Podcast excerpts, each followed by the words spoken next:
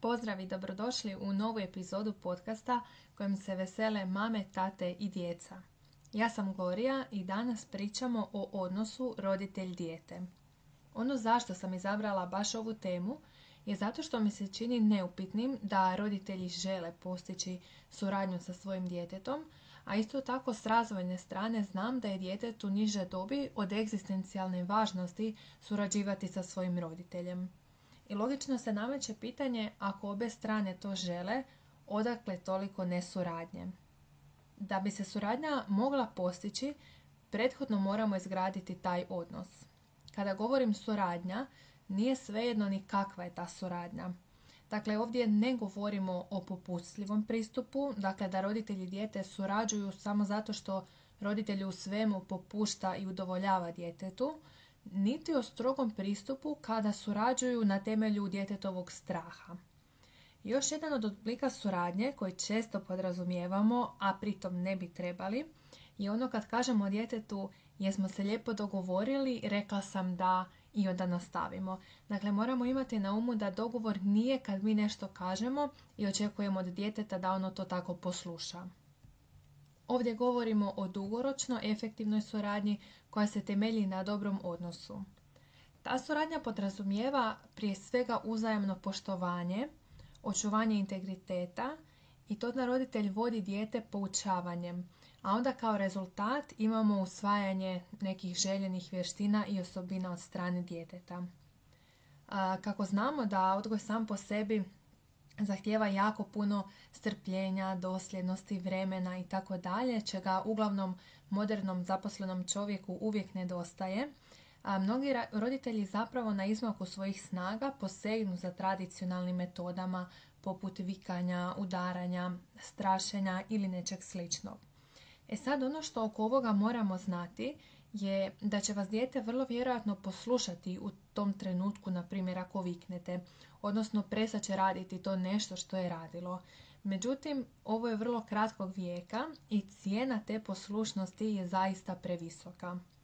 To što dijete trenutno prestaje s nekim ponašanjem ne znači da je ono spoznalo kako je to ponašanje loše.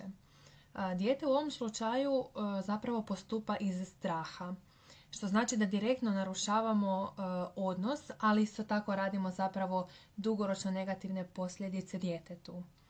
Dijete će ovakva ponašanja ponavljati onda kad roditelj ne bude u blizini. I tu se nameće pitanje koji su to dugoročni ciljevi vašeg odgoja.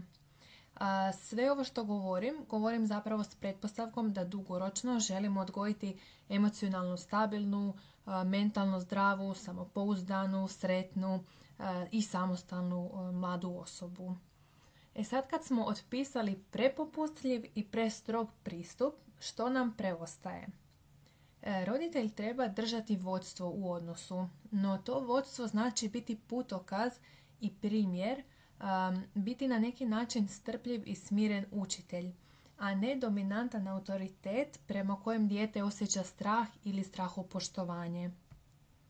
U ubrzanom tempu života, kao što sam e, malo ranije rekla, zaista je teško pronaći vrijeme i strpljenje, no to je zaista od presudne važnosti za očuvanje odnosa s djetetom i postizanje željenih odgojnih ciljeva. E sad, trebamo razjasniti i što uopće djetetu treba u tom odnosu s roditeljem. Ono što mu prvenstveno treba i to od najranije dobi je osjećaj pripadanja, sigurnosti i privrženosti. Osim toga, dijete uh, silno treba osjećaj da vrijedi baš tako kakvo je, da je takvo vrijedno ljubavi, da je značajno. Um, ono što često zaboravljamo je da dijete treba i dozu slobode i dozu moći. Naravno, to radimo u skladu sa djetetovom trenutnom dobi, odnosno razvojnim kapacitetima, no ne smijemo zanemariti tu komponentu. Potreba za moći je jedna od četiri osnovne potrebe. To ne znači da ćemo mi djetetu e, prepustiti da ono kontrolira nas ili da odlučuje o svemu, zato što to naravno potencijalno može dovesti do vrlo opasnih situacija, ali znači da je naša odgovornost osigurati okruženje i kontekst unutar kojeg i dijete može povremeno nešto izabrati, donijeti nekakvu odluku, jednostavno aktivno sudjelovati u onim stvarima koje ga se tiču. U nastavku bih htjela ukazati na perspektivu suradnje s djecom u odnosu na suradnju s odraslima. Zanimljivo je kako od djece često tražimo suradnju per se, odnosno podrazumijevamo. Kad nešto želimo od druge odrasle osobe, onda lakše shvaćamo i prihvaćamo činjenicu da nešto u odnosu trebamo dati da bi nešto dobili. Primjerice o tome koliko smo bliski s drugom odraslom osobom ovisi što ćemo od nje tražiti. Međutim, kada je u pitanju dijete, podrazumijevamo da ono pristaje na suradnju samo zato jer smo to mi odrasli, a ono dijete.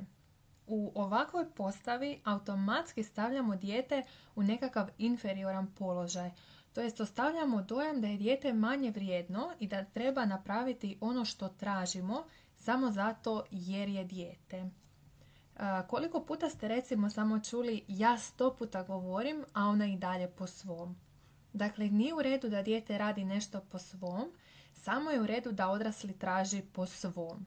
Naravno, odrasli imaju određena znanja i brojna iskustva koja im daju e, odgovornost, prvenstveno da brinu o djetetu i zaista se jako često nalazimo u situaciji da ne možemo prepustiti djetetu da bude onako kako ono želi. Na primjer situacije kao što su e, odlazak doktoru ili odlazak e, u školu ili prelazak preko ceste i tako dalje. Međutim, postoji cijeli niz aktivnosti u svakom našem danu kada možemo dopustiti djetetu, odnosno uskladiti da nekad bude onako kako je želja roditelja, ali da nekad bude i onako kako je želja djeteta. Mi ne moramo uvažiti svaku djetetovu želju, ali je važno da e, barem povremeno udovoljimo njihovoj želji, odnosno da im prepustimo neku odluku, zato što se iza tih želja zapravo krije njihova potreba za autonomijom i kontrolom. Um, ukoliko narušavamo ovu potrebu, dakle potrebu za autonomijom i kontrolom, dugoročno to može dovesti do toga da zapravo e, dijete postane ili pretjerano ovisno o drugome ili pretjerano neovisno od drugih. Završila bih ovaj podcast sa citatom koji mi se jako sviđa i jako odgovara ovome o čemu sam pričala u ovoj epizodi a kaže ono što je u građevini lokacija, lokacija, lokacija, u odgoju je odnos, odnos, odnos.